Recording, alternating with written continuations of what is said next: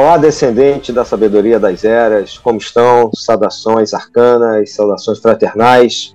Estamos aqui mais uma vez falando num podcast Sabedoria Arcana, tendo o prazer de contar aqui com meu querido irmão, amigo, né, e também condutor aqui da Sabedoria Arcana, Pablo Bispo dos Santos, para quem eu já vou passar a palavra. Mas, dando início aqui à nossa apresentação, é, nesse novo podcast, que é um podcast de uma figura que vocês vão achar interessante, pouco falada aqui no Brasil.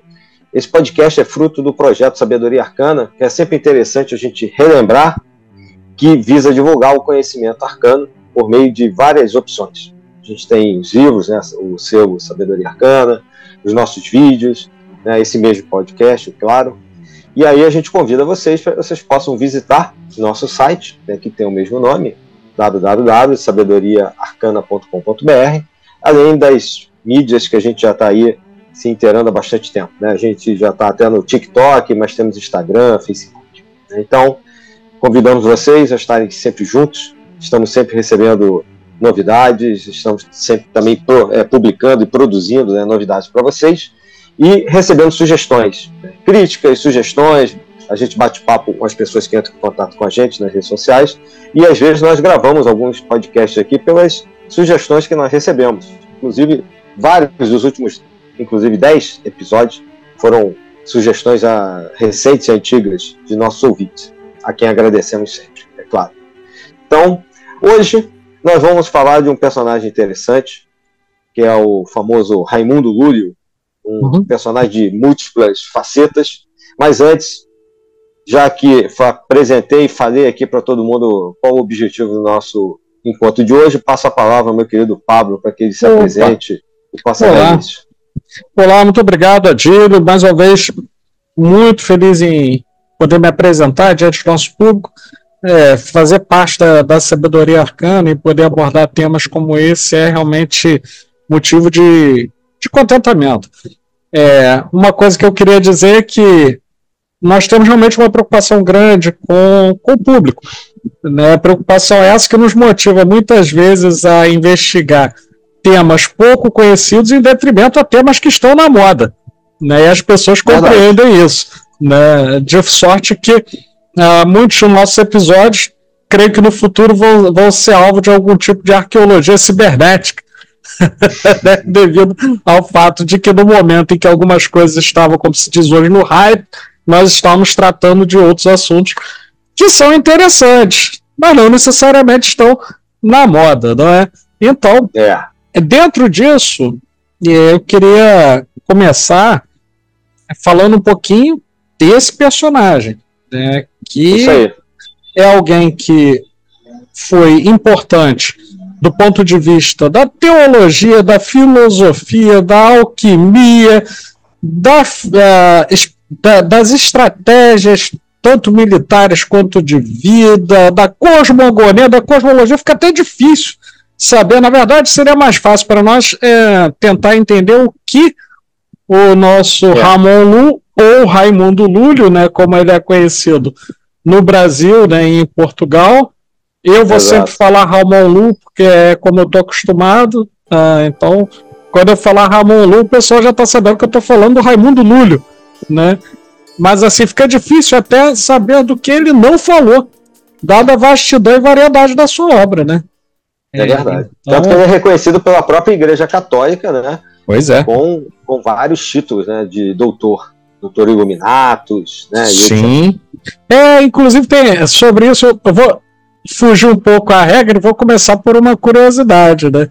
Uh, uhum. Alguns dos daqueles que foram conhecidos como doutor ilumina, doutores iluminatos, né, com, com esse título, uh, deram aso até a uma lenda de que no seio da Igreja Católica haveria um círculo Illuminati.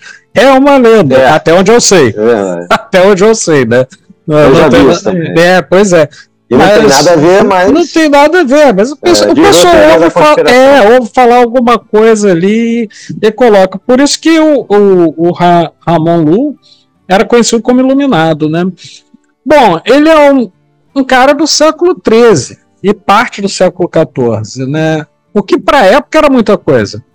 Numa Europa com uma expectativa de vida em que eu e você já, já seremos considerados anciãos. É, lá, lá, no Conselho dos Anciões já, né? E, quer é dizer, o pessoal com 35, 40 anos, pô, já era um cara, né?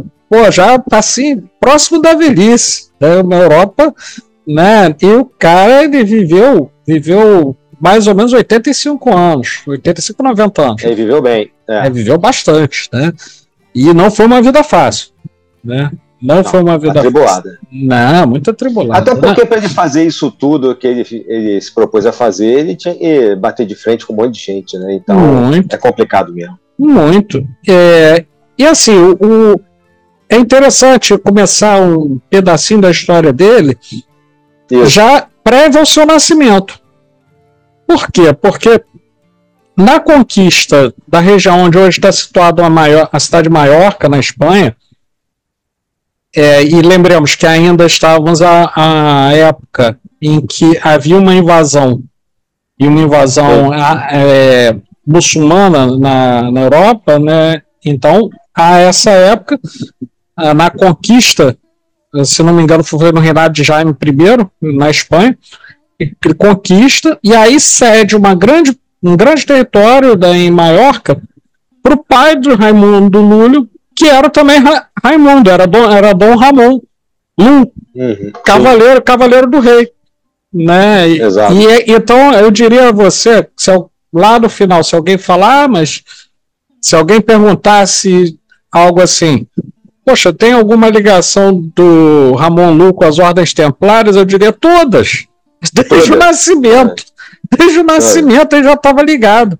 Né? É, é, a pergunta teria que ser outra, né? Teria que ser de que maneira nós podemos dissociar o Ramon Lu das ordens templárias? Aí a gente vai ver alguma coisa, né? Mas assim, Exato. ele começa, quer dizer, em 1235 ele nasce, né? E ele vai e ele vai morrer em desculpa, ele nasce em 1231 e ele vai morrer em 1315, né? Então bastante tempo aí de vida. Ah, e, e, foi uma trajetória bastante acidentada, né? Cresce do, numa juventude que ele se destaca pela inteligência, mas ao mesmo tempo pela, pela sua, como direi assim, pela sua capacidade de fugir do trabalho.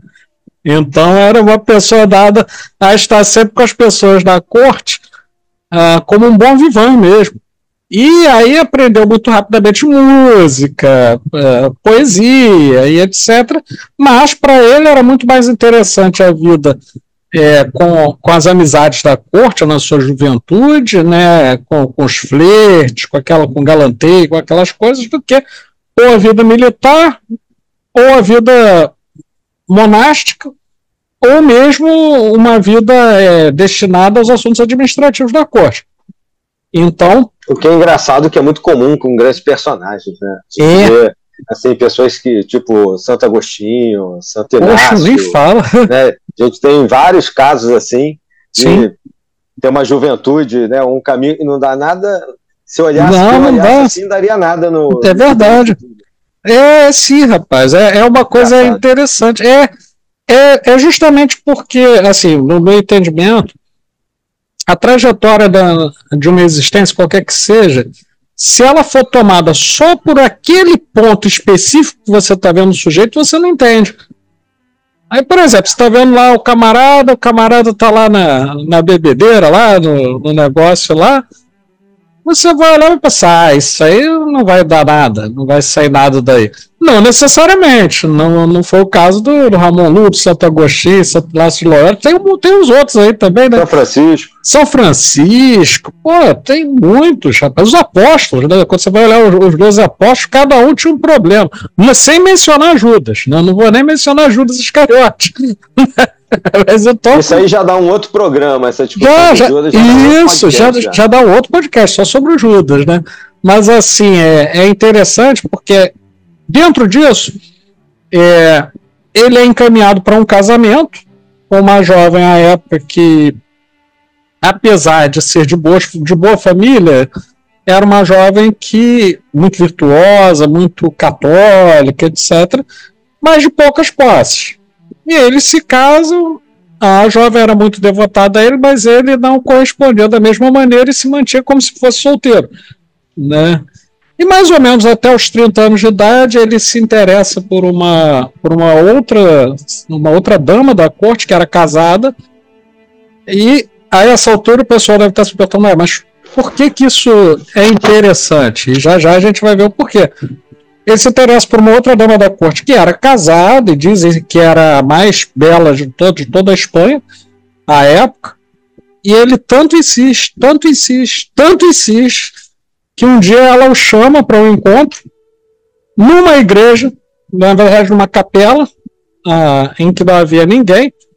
E quando ele vai para o encontro pensando que ia consumar algo mais amoroso, digamos assim, ela vai e despe-se da parte de cima e mostra que, na verdade, ela tinha um câncer, ela tinha um tumor, né? O dela estava naquelas condições. Aquela visão chocou muito. Porque no entendimento do Ramon Lu, como poderia algo de tamanha beleza e perfeição ter dentro de si uma corrupção daquele tipo? Como poderia? E se pudesse, será que Deus era, era maligno? Será que. E ele ficou confuso aquilo tumultuou totalmente a, a cabeça dele, a ponto dele abandonar a corte, abandonar a esposa, filhos e sair em uma vida itinerante. Saiu em uma vida itinerante. E nessa vida itinerante ele foi até o Oriente, foi lá para o Oriente Médio, esteve entre, entre, entre judeus, esteve entre muçulmanos, percorreu vários países e a África ah, tanto do Oriente Médio quanto da, do norte da África, foi Egito, Líbia e etc., onde ele aprendeu a, a falar muito bem é, as línguas é, árabes e também o hebraico, mas também tomou contato com a filosofia e aspectos da religiosidade desses locais. Então, com mais ou menos 45 anos, ele retorna à Europa Uh, e ao retornar à Europa, ele vai e, e se, se vincula a uma ordem que era, era, a, ordem, era a ordem terceira de, de São Francisco. Isso. E ao se vincular a essa ordem, ele faz os votos e deixa o que ele possuía como herança para a sua família, porque ele então tinha família e dois filhos. Então ele deixa suas posses e de repente ele vai viver num eremitério, né? Ele, num dado momento, ele tem um sonho e nesse sonho ele via o Cristo dentro de uma luz fulgurante. E aí um dia, tão impactado por esse sonho, aliás, essa é uma das razões, né, não só por ter recebido o título da igreja, mas é porque essa luz que frequentemente ele via,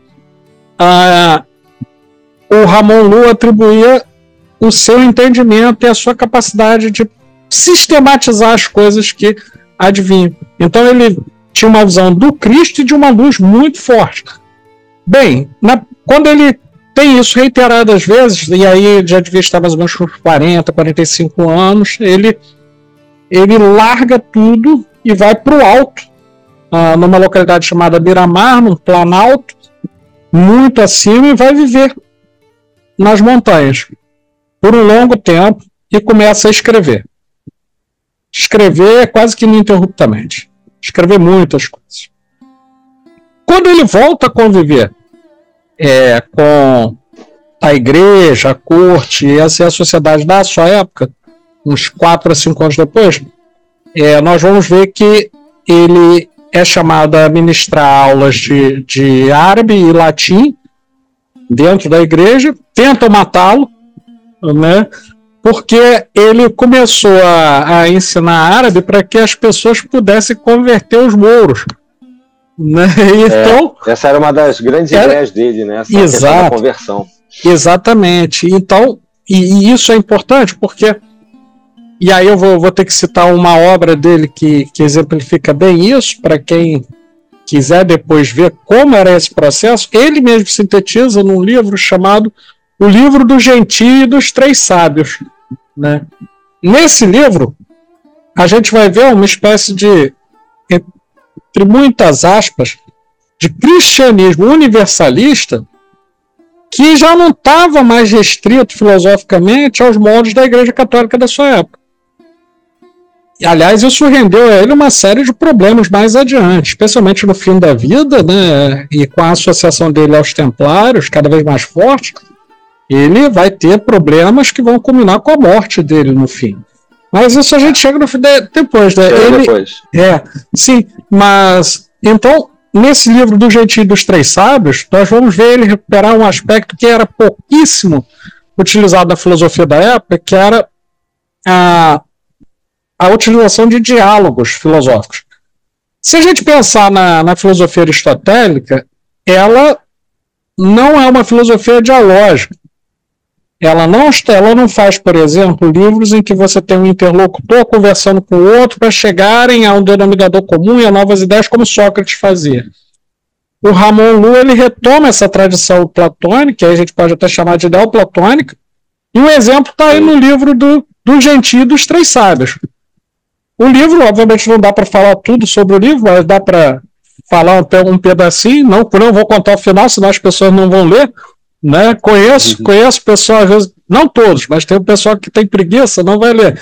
Então eu não posso estimular a preguiça, eu tenho que estimular que as pessoas leiam.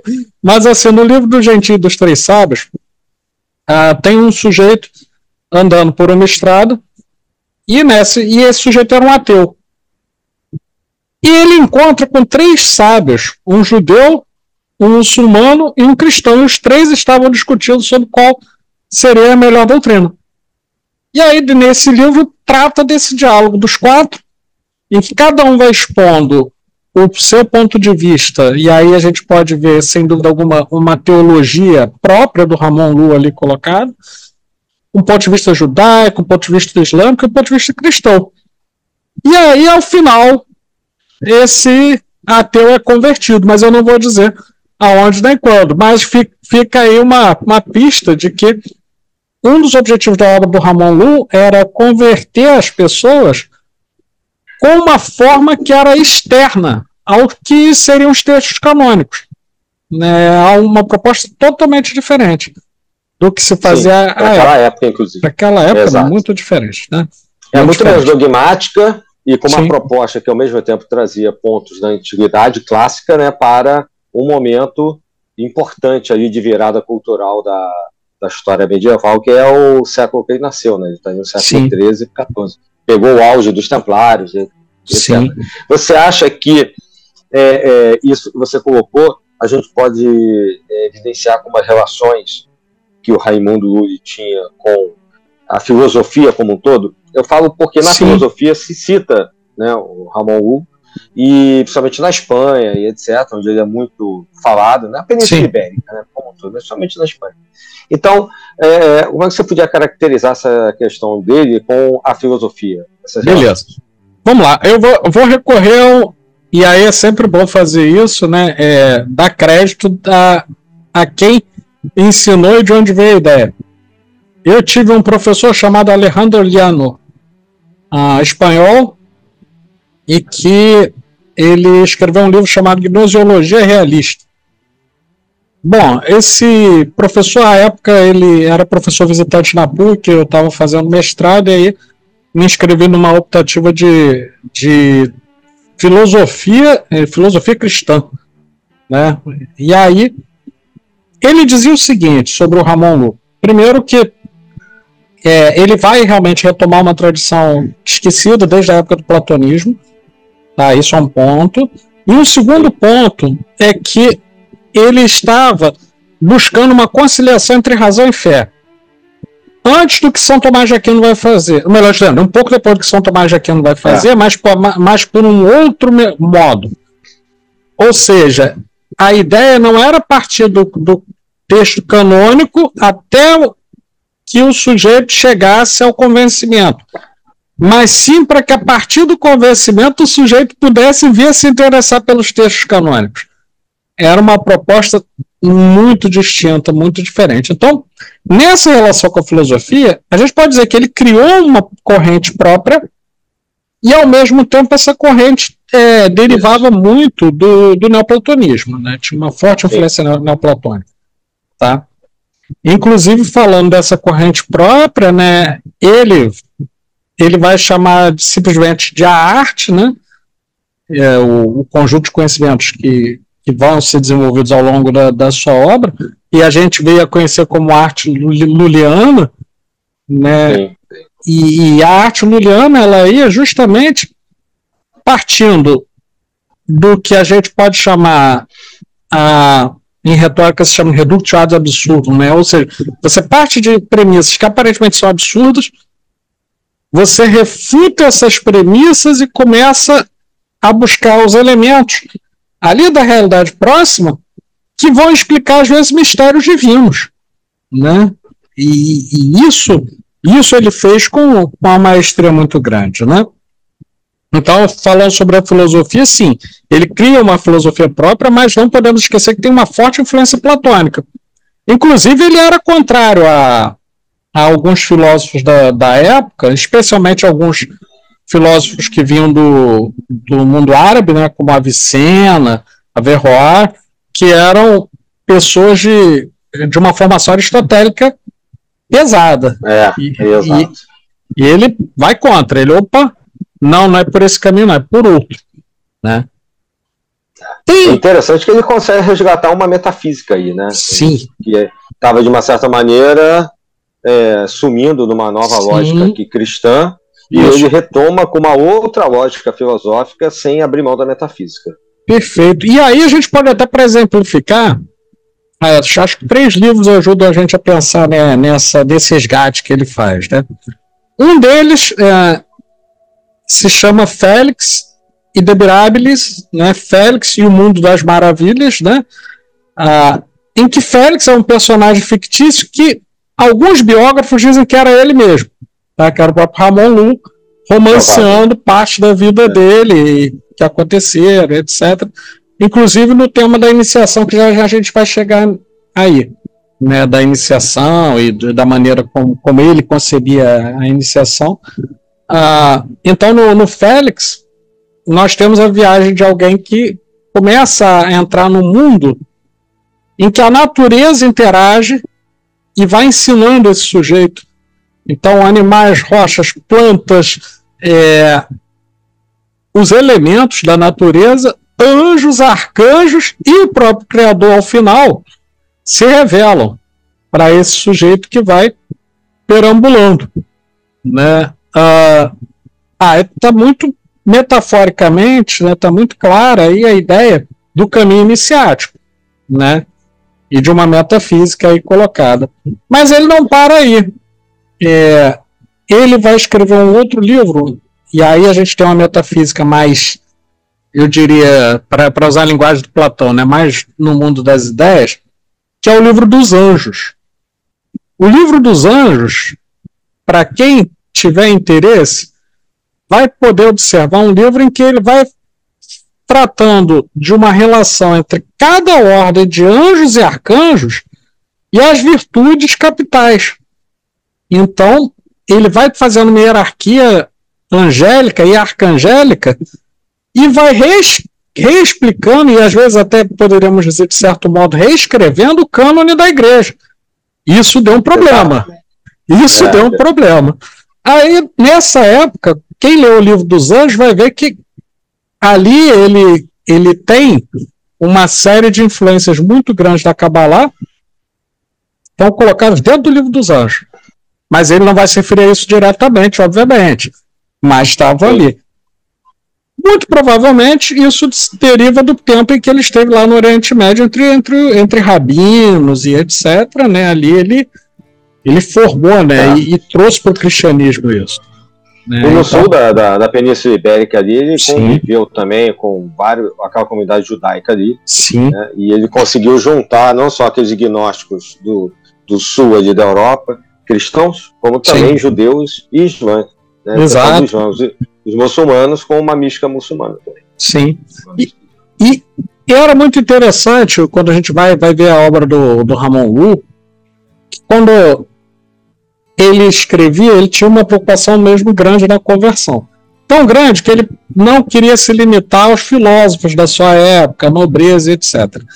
Mas era uma época em que nós ainda não tínhamos o, o Gutenberg com, com uma prensa ali. Uhum. Né? Então, uh, os escritos né, eram relativamente restritos, pouca gente lia, mas ainda assim ele tinha uma preocupação. E aí ele criou um livro que é pequenininho, aparentemente simples, mas que era uma espécie de guia de conduta moral que ele chamava de o livro dos mil provérbios. E literalmente. Esse é o livro, né? Que você é, queria citar. Exatamente. O livro dos mil, mil, provérbios. E o que é o livro? É um livro que tem literalmente mil provérbios. Mil provérbios. Ele escreveu mil provérbios ali, né? E aí o camarada ia olhando, cada um daqueles tinha uma exortação, né? Uma conduta moral, algo assim. Ah, tem um que eu vou citar, eu não decorei todos, eu decorei um só para o pessoal de, de, depois conferir, da versão que eu li em espanhol, de, dizia assim, vou falar em português, mas dizia assim, né? que sem que tenhas feito a tua oração noturna, não deves deitar-se junto à tua esposa. Pois se assim o fores, ambos estarão em pecados. E no dia seguinte, mais pecados se farão, até o dia que da oração te ouvidarás. Né? Hum. É, é, uma, é, uma, é, uma, é uma regra é, de conduta. É, uma grande conduta. E hoje em dia é tão comum um livro assim, né? E ele pois já. É. Ele já estava muito à frente. Já estava muito à frente, né? A gente tem que lembrar essa circulação de livros na comunidade espanhola era maior do sim. que, por exemplo, em alguns outros lugares da Europa, como Portugal, né? Porque tinha é, sim, várias sim. universidades né, criadas pela, pelos espanhóis. Já Não, sem dúvida. É, né? claro, aí, claro. Livros podiam circular. Sim. É, muito embora ainda assim, quer dizer, era grande para a época, mas se a gente considerar né, o que vai acontecer depois com a invenção da, da prensa, ah, aí, da imprensa, aí, é, da imprensa aí, era. Aí explode. É, né? é. é, explode realmente, né? Mas assim, numa Europa que era analfabeta. Né? É. Uma Europa que era analfabeta. Predominantemente. Predominantemente analfabeta. Né? Então, nós estamos falando de alguém que tinha aí ah, toda uma trajetória, e aí a gente pode falar talvez de alguns aspectos que estão iniciáticos né, dentro do que ele vai fazer. Que Eu espelha... te perguntar, aí já esses livros, tem, é, esses livros e os aspectos iniciáticos têm relação com a cavalaria? Você uma relação antes? fortíssima. É, vou começar do, do mais óbvio, assim, para a gente partir para a extrapolação. Bom, num dado momento ele escreve um livro que é o livro da Ordem de Cavalaria. Certo? É. Que você, você tem até um exemplar aí com uma é. capa bonita. Né? Tá muito mais bonito que o meu. O, o meu, o meu já, já tá pedindo, ele vai qualquer dia me colocar na justiça, né? para pedir aposentadoria. E aí, é, o livro da Ordem de Cavalaria, ele vai reunir não só uma, o que eu vou chamar de atualização da regra de São Bernardo Claraval, como ele vai incorporar outros elementos. Sim. À época. Então, por exemplo, é, ele, num dado momento, ele não só ele vai ditar, e aí não vou entrar em detalhes né, sobre a questão da iniciação dos cavaleiros, etc., não vou entrar nesses detalhes, mas vou dizer o seguinte: ali estão colocadas as práticas que todo aquele que vai seguir a trajetória de cavaleiro deveria seguir. Não só do ponto de vista ritualístico, como do ponto de vista de conduta. Numa Europa, que se, que se, nós lembrarmos, ela tinha uma, ela estava passando por um momento de expansão militar grande, e muitas vezes isso não se coadunava tanto com a formação de tanto ética quanto filosófica dos cavaleiros. Né? Então, ele vem para tentar recolocar, e aí a proposta é essa, ele usa essa palavra, né? recolocar na senda, e olha mais uma vez a metáfora do caminho iniciático, né? recolocar na senda os bons homens de Cristo, que por algum descuido ou por ignorância deixaram de observar os mandamentos. Né? E no momento ele está dizendo que as pessoas são más. Ele está dizendo: olha, o cara esqueceu, o cara por algum motivo não viu, tem que lembrar. E, e aí tem o livro da Ordem de Cavalaria, mas quando você vai lendo com alguma sequência, se você lê o Mirables, né, o, o Félix, né, que, eu tô, tô com o nome em latim na cabeça, que aqui no Brasil tá Félix, o livro das maravilhas, né? Mas é De, De Mirabilis em, em latim. De Mirabilis, é. Isso. Aí, quando você lê o, o De Mirabilis, aí você lê. Você lê o livro dos mil provérbios. Você lê o livro do Gentil dos Três Sábios. Você lê o livro dos anjos. Você vai, vai sendo continuamente iniciado e, e assim, aos poucos, né, numa gradação, a uma série de conhecimentos, não só do, do templarismo, mas de outras fontes que também lidavam com, com a alquimia, com a cabala, etc. Sim. Por exemplo, lá no De Mirabilis, nós vamos ver muito claramente a menção aos elementos da natureza e a maneira como esses se comunicam com o homem né? Tal como alguns alquimistas à época tratavam. Mas ele não podia fazer isso abertamente, é, estando numa ligação tão visceral com a igreja. Ele era membro né, da Ordem Terceira de, de, São Francisco. Ele não podia simplesmente fazer um livro de alquimia ou de cabala ou coisa assim. Mas a gente vai vendo vários aspectos iniciáticos, né? E, e mais ainda, é, muito do que o Raimundo Lully fez foi incorporado por ordens gnósticas e, e até por ordens de cavalaria. Sim, né, adiante, né, muito do que ele fez. É, muito na Espanha, inclusive, a cavalaria na Espanha avança muito com o Raimundo. Né? E, e, e, ele ajuda a fazer essa transformação que você falou, que é interessante, da visão que as pessoas tinham da cavalaria. Porque Sim. até o século anterior, a ele, com os templários que ele, como eu disse, ele pega no auge, né? A visão de qualquer armada, em especial a mais temida, que é a, a cavalo, né? Sim. Que eram os cavaleiros, era sempre do, a pior possível, porque quando a cavalaria chegava num outro país ou numa outra região, num feudo, era só para matar e destruir, é. para acabar com tudo. Era o BOP da época, né? Era o BOP. É, é, era o BOP da época. Era, sinônimo, era sinônimo de, de, de, guerra, né? Do mal, Sim. etc. Né? Então, a guerra é uma das pragas né?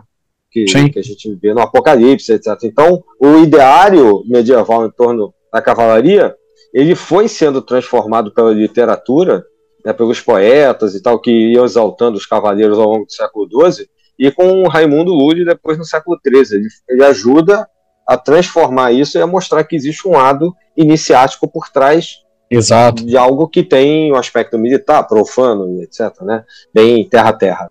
Muito, é, muito. É bem interessante isso. E essas isso, obras ajudam bastante nisso. Muita coisa, especialmente porque ele vai correlacionar é, as virtudes à qualidade do, do, dos cavaleiros. Então, por exemplo, ao mesmo tempo que ele está falando da força da coragem como virtude, ele está falando da temperança como virtude.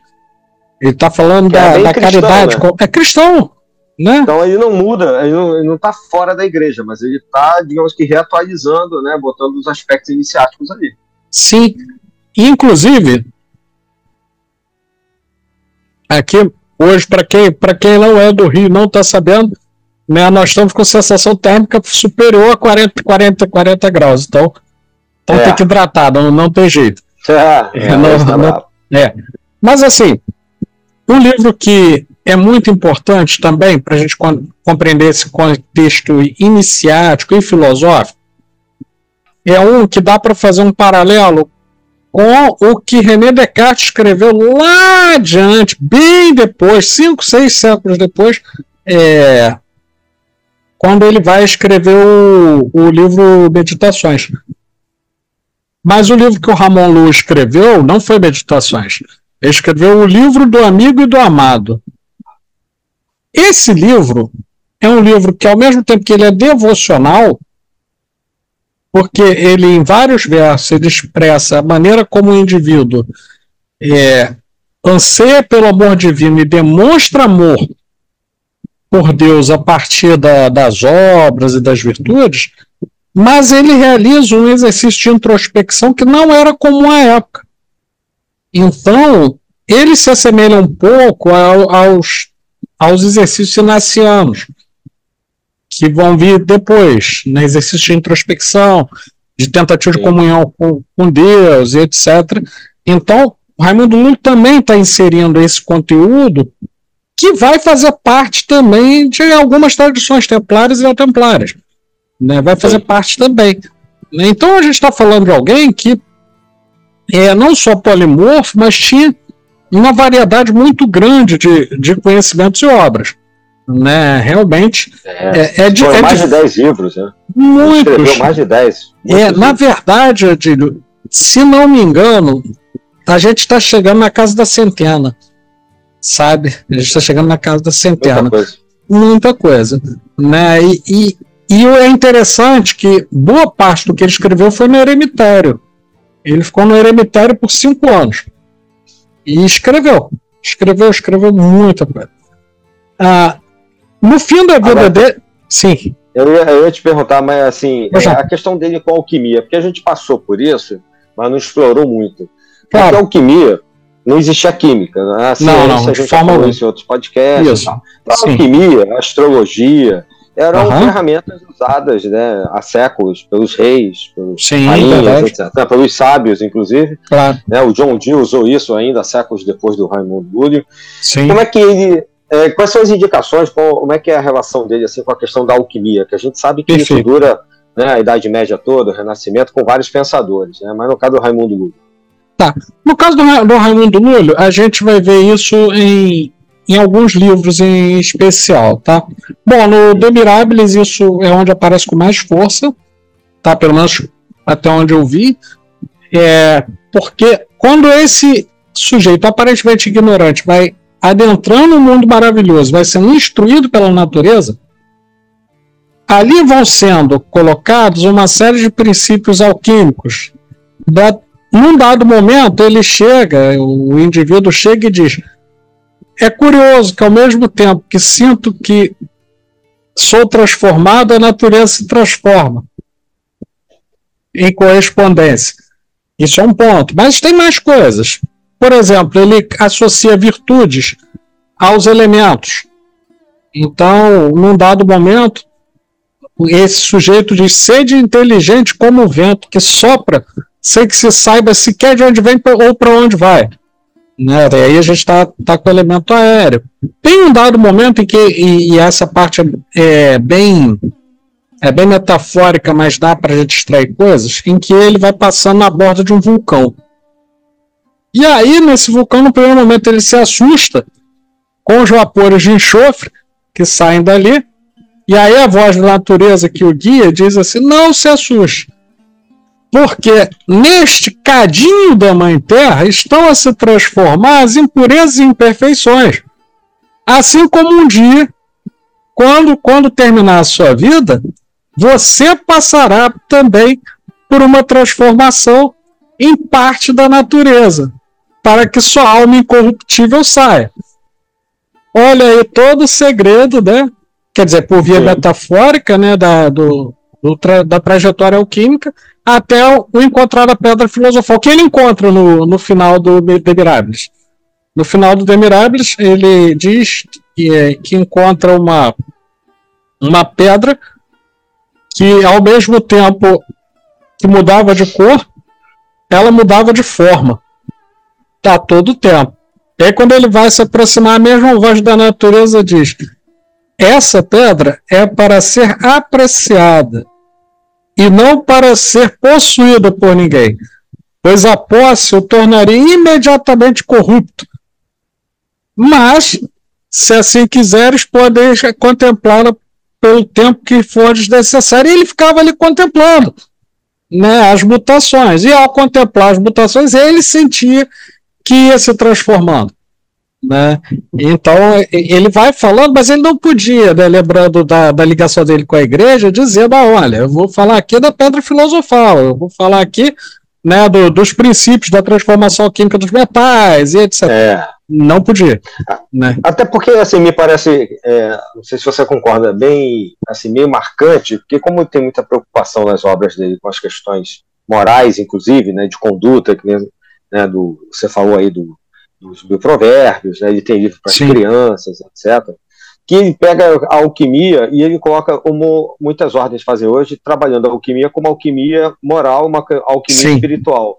Ele, ao contrário de alguns de alguns outros, como Newton, por exemplo, que Sim. trabalha com alquimia laboratorial, né, uhum. prática, né, e o Raimundo parece que fazia né, essa essas analogias e levava Sim. isso para uma transformação cristã. moral. Isso, exatamente. É, uma transformação espiritual interna, usando também aquele linguajar, muitas das vezes, ao que parece.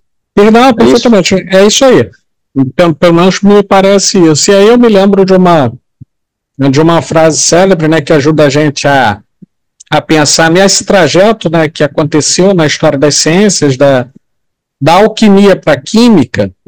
Não que a alquimia tenha deixado de existir, mas Hoje você tem uma separação muito clara entre alquimia e química, é. né?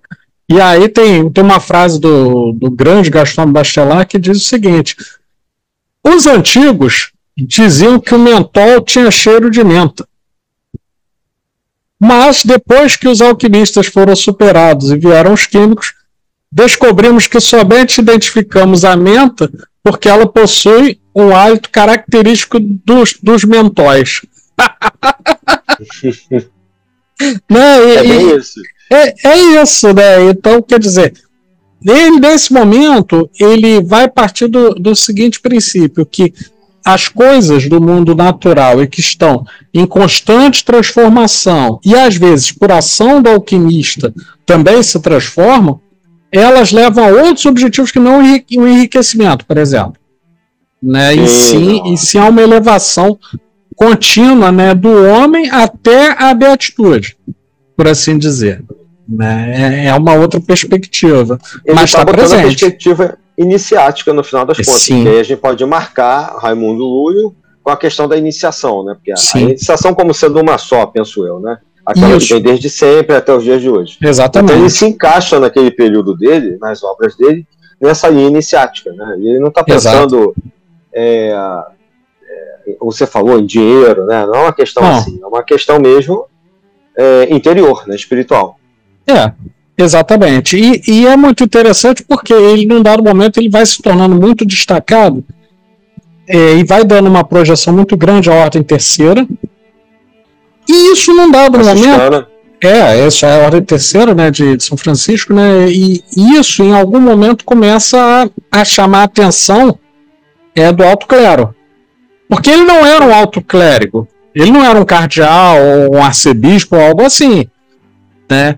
E, e, e isso começa a chamar a atenção. Quando se, se torna mais claro ainda que, especialmente na Espanha e em Portugal, mas na Espanha com mais força ainda, os templários estavam muito interessados em seguir as doutrinas do Ramon Lu, isso vai levá-lo a ter problemas graves com a igreja que começa a acusá-lo de heresia.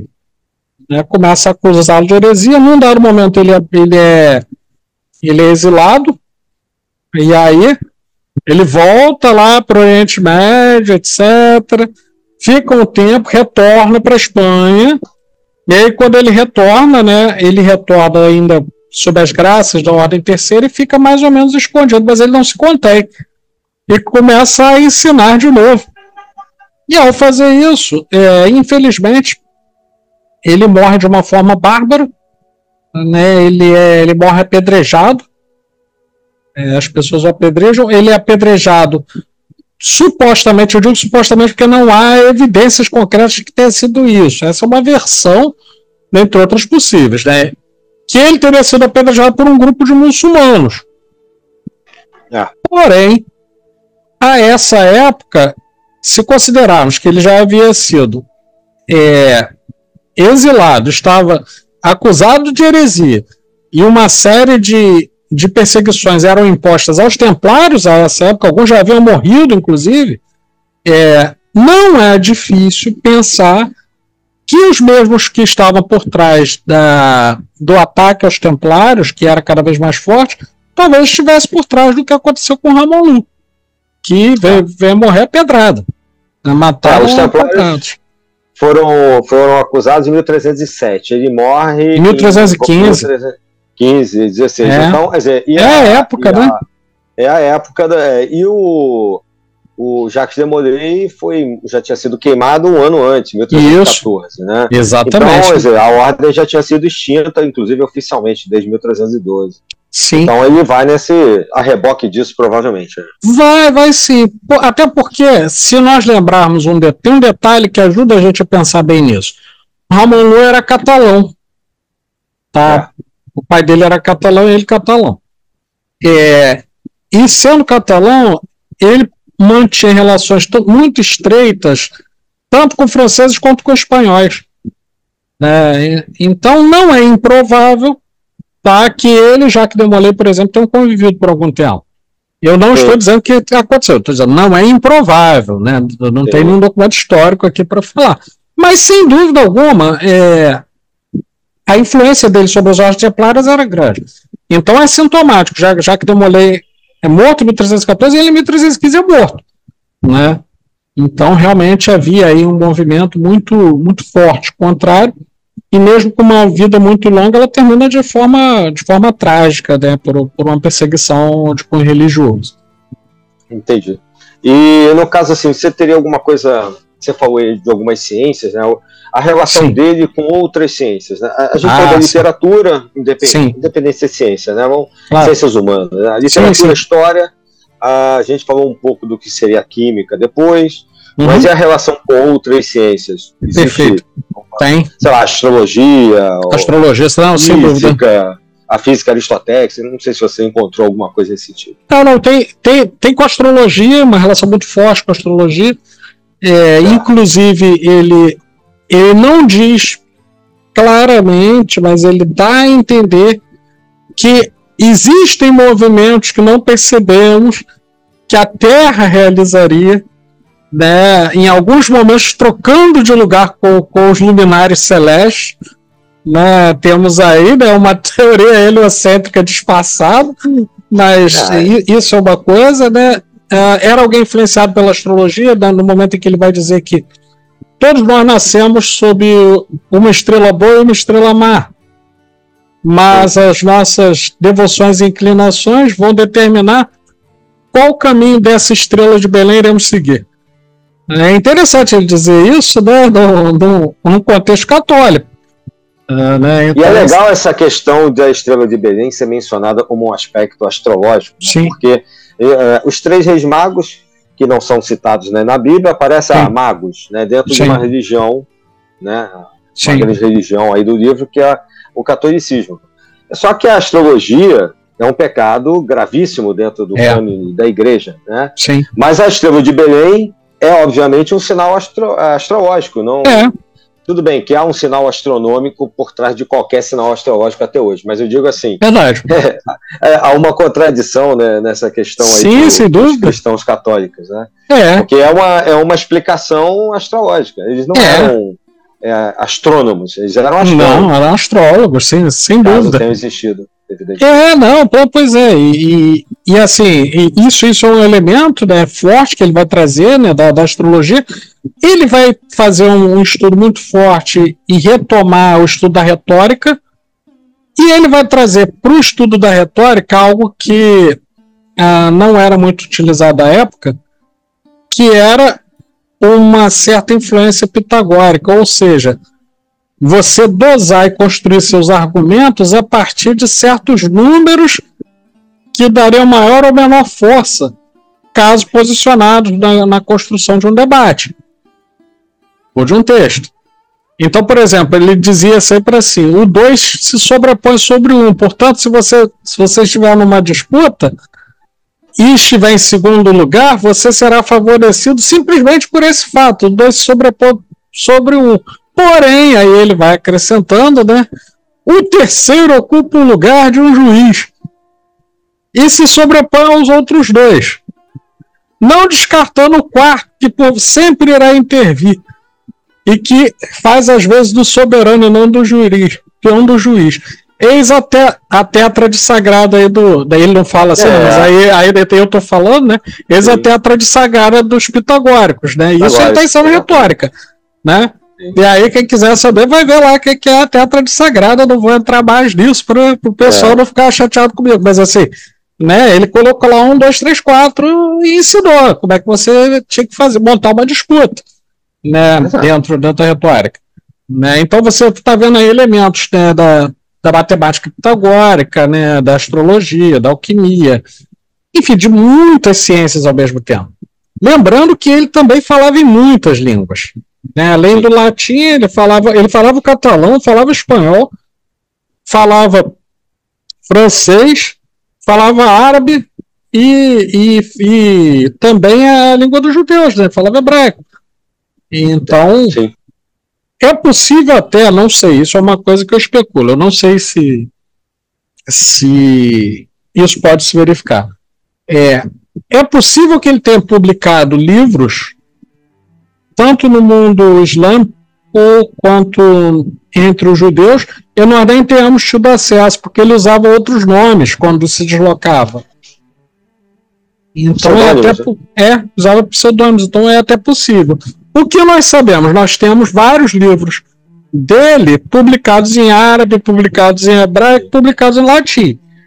Né? E aí, quer dizer, se ele teve essa influência toda, teve, muito possivelmente alguma dessas obras lá nos seus deslocamentos ele fez. Né? E talvez esteja até atribuído a alguma outra pessoa, não sei. Né? Mas é, é possível. Eu, né? eu, fiz essa pergunta das várias ciências para você, porque uhum. muitos pensadores famosos posteriores foram é, e citam o Raimundo Lúlio como um é, dos seus grandes influenciadores, né? como Jordano Bruno, por exemplo, Sim. John Dee, né? e o próprio Leibniz, né? que é importante para a claro. física. Então, o Agripa. Então, vários personagens são da, das ciências, da filosofia, ou até mesmo estão associadas hoje, né? vamos dizer assim, modernamente, essa questão mais ocultista, citam ele. Lúlio, etc. É, então a gente vê que as obras e as ideias dele são muito vastas, até pela, é, pelos vários pensadores posteriores, séculos depois que o citam. Né? Não à toa né, que a obra dele lá entre os muçulmanos né, de conversão é importante. Né? Apesar dos problemas que ele teve com a igreja, é, é, o trabalho que ele fez e o trabalho dele foi, foi reconhecido depois, né? Sim, muito reconhecido. Ele né? foi beatificado, né? É, exato. E, e, é, e é muito interessante esse aspecto, porque ele não se apresenta assim, mas ele claramente vem construindo uma tradição. Tá? Ele claramente é. vem construindo uma tradição. Tanto que ele, que ele deixou um legado muito grande para as ordens templárias e para e inúmeros pensadores ao longo do tempo.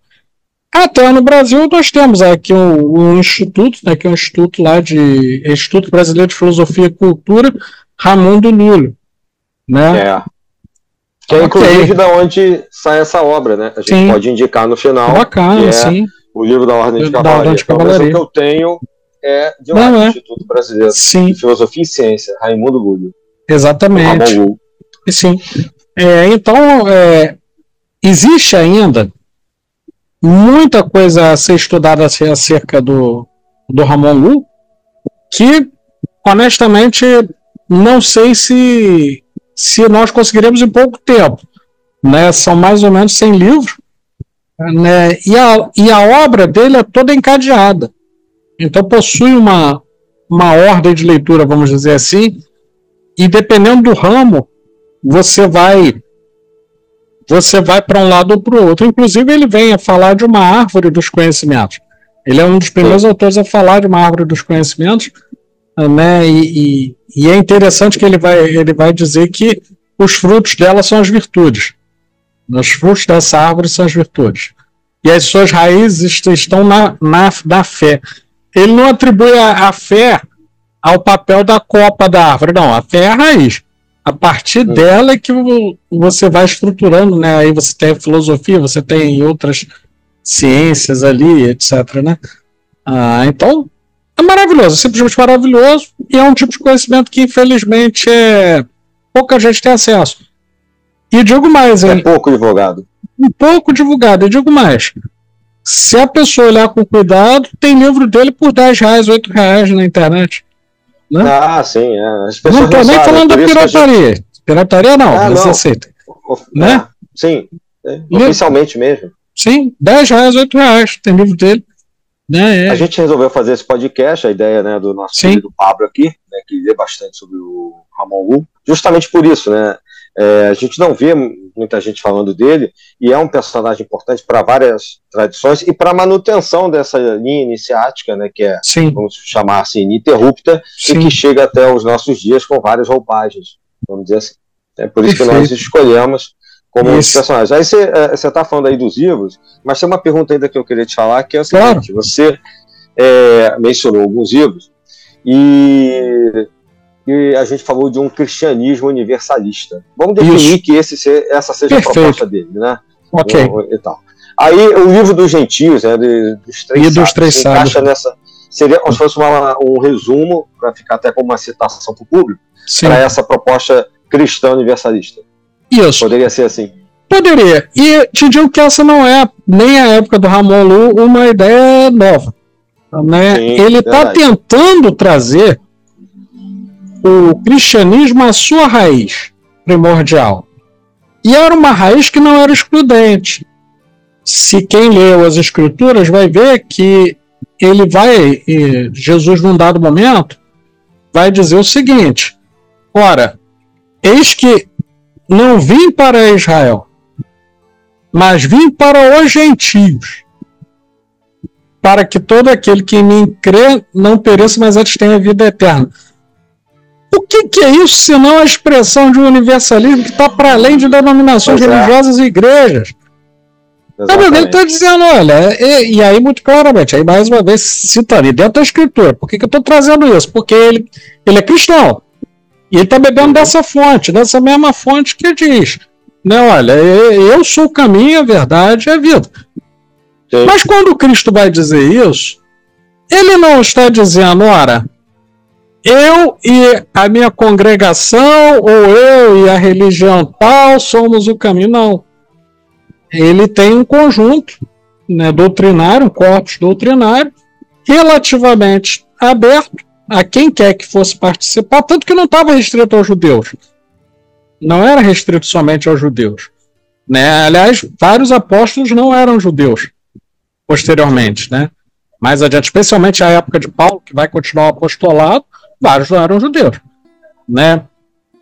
E, e a primeira igreja, a mais forte da igreja que vai constituir a igreja, e é engraçado, não é, não é trocadilho, né? Porque católicos é universal, né? A igreja é. universal apostólica romana é feita em Roma, né?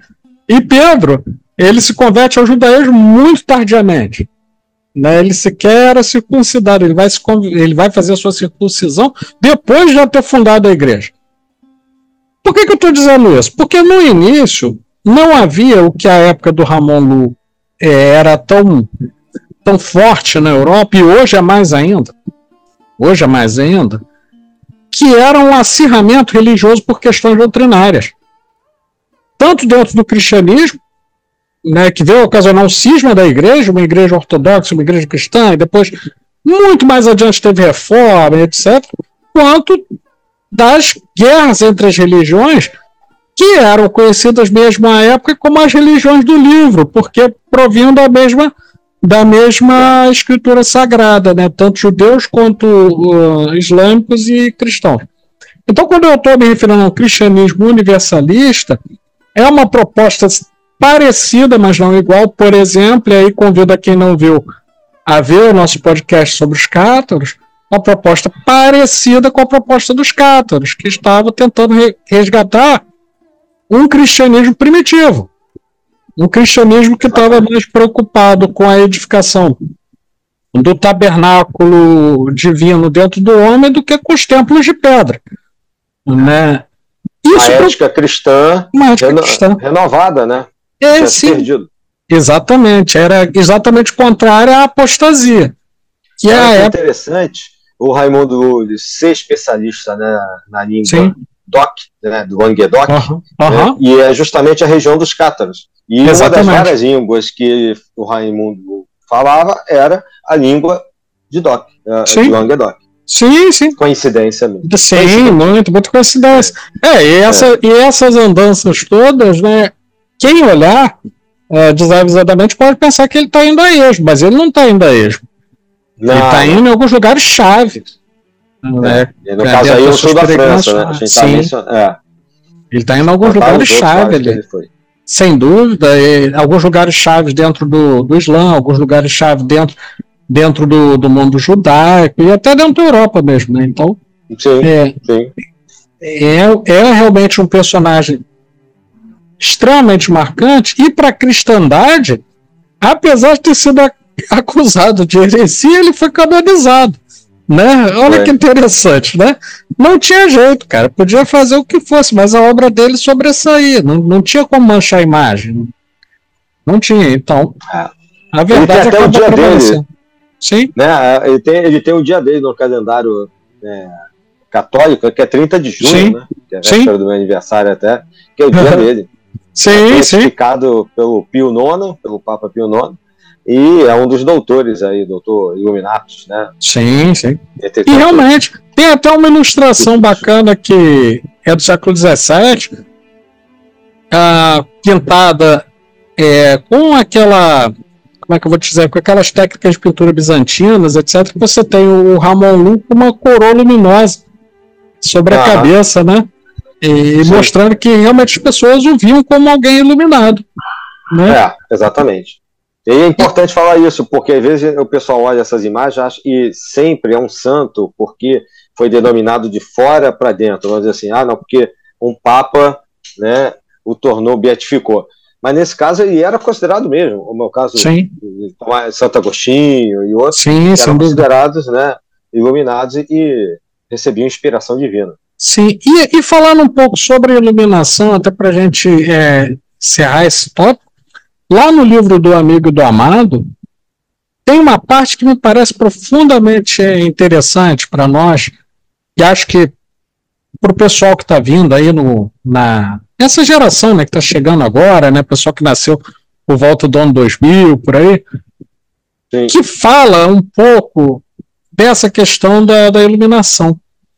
Muitas pessoas pensam que a iluminação vai vir, num dado momento você vai se tornar um, um, um super ser com poderes magníficos e coisas assim.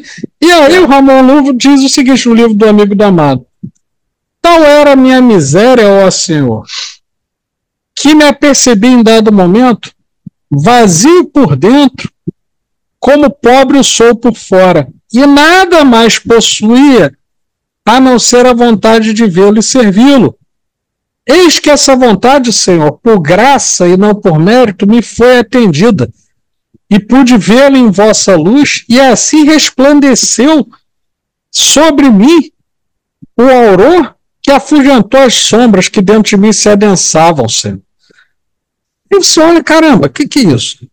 Ué, ele está dizendo o seguinte: olha, é justamente porque eu era todo errado, eu enfiei os dois pés em tudo que era jaca que eu vi, etc., que eu tive uma necessidade grande de direção a ti, Senhor. E aí o Senhor me respondeu.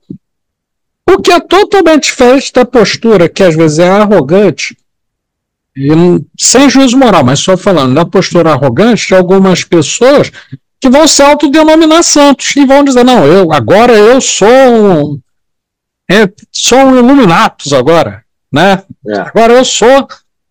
Por quê? Por que, que é iluminado? Ah, eu sou porque eu fiz tantas coisas, eu ganhei tantos títulos, eu sou iluminado. Não, ele está dizendo, não, não é isso. Você se torna iluminado no momento que você reconhece a sua, sua própria miséria espiritual e você permite que as luzes lhe preencham. Então a iluminação vem de fora para dentro, e não a partir de títulos exteriores. Ele é um cara que morreu a pedrada. né? Não é não é isso. Né? Então, é, acho que... é bem simbólico, assim, até dos mártires, né? Sim. Sempre tem uma. Estevão, né? Morreu quebrado já no início do é. cristianismo. Paulo, então... Paulo quase que foi assim também. É, exatamente. Né? E vários outros foram martirizados de alguma outra maneira. Mas a pedradas Sim. era muito comum no início do cristianismo, né? É. E é meio interessante essa visão dele séculos depois dele morrer assim. Ou pelo menos das consequências dele, né? É. Não, pois é, inclusive sobre o Paulo tem, tem uma parte que foi, ele foi ali, ele foi sagaz, ele não morreu a pedradas, mas ele quase. Ele estava pregando em Listra, né? E aí o pessoal descobriu, começou a jogar pedra. Aí, quando acertaram a primeira pedrada da cabeça, ele se jogou no chão e fingiu de morto. Ah, é? aí as pessoas pensaram, não, esse morreu, esse aí não tem jeito, já era. Aí, não é à toa que a igreja inteira é baseada nele, né? Esperto, exatamente, né? é. Aí, rapaz, daí um tempo ele foi, né? Quando foram carregar os mortos, ele fugiu. então, quer dizer, com o Ramon Lufa aconteceu parecido. Por quê? Porque ele estava quase morto quando ele foi achado. Ainda tem a Ordem Terceira tinha um barco perto, tentou resgatá-lo, e aí ele morre no barco, né? Mas ele já estava quase morto, né? E aí eu estou dizendo isso porque, se você olhar, você vai pensar, poxa, mas então não, não tem nada heróico? Por que, que Paulo não foi heróico e enfrentou as pedradas, etc? Não, cara, é porque é, é, é diferente. Às vezes ser heróico é justamente você aguentar aquilo para, no outro momento, você continuar o apostolado, né? Dentro dessa visão de um cristianismo universalista. Que é a perspectiva de Paulo, por exemplo. Né? Se a gente tem até uma igreja é, em Roma, isso se, isso se deveu muito à ação de Paulo, né? que saiu pregando para os gentios todos. Sim. Como não ver similaridade entre as coisas, né? Entre o que o Ramon fez e, e, e, o que Paulo fez, né? É. Por, provavelmente por isso, né? Está simplificando sim. aqui, né? E não sim, ele foi beatificado no século XIX. Né? É, é verdade. Né? Eu acho que tem mais gente aí que, se o pessoal olhar, olhar com atenção, se a igreja olhar com atenção, tem que beatificar, é, santificar, né? Tem que olhar direitinho aí. É, é verdade. né? É verdade.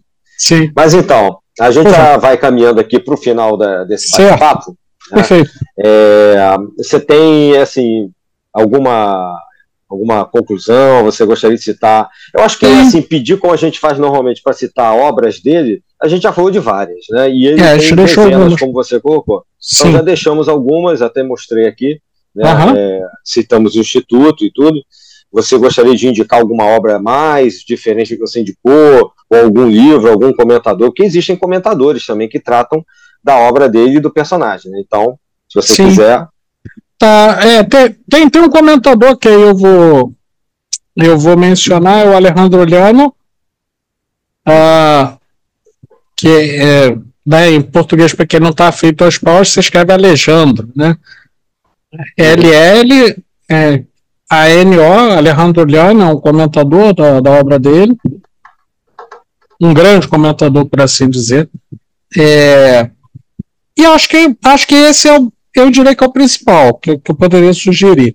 E dentro do, dos livros do, do próprio Ramon Lu, né, a gente não pode passar sem ler ao menos o livro dos mil provérbios.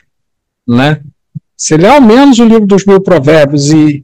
Contar o de cavalaria, né? Era, o livro da Ordem de Cavalaria também, leitura obrigatória. Obrigatória. É, obrigatória, né? E ainda mais para o pessoal que é ligado em algum, de alguma maneira às ordens de cavalaria, aí não pode faltar mesmo. Aí tá até reprovado lá no, no, nos testes iniciáticos se não conhecer. É, é, tem que ter uma leitura básica aí. Tem que ter uma leitura básica ali, né? Para preparatório para o concurso que alguns cavaleiros vão prestar, tem que, tem que conhecer né? É, é, é, então esses dois aí são, são importantes, né?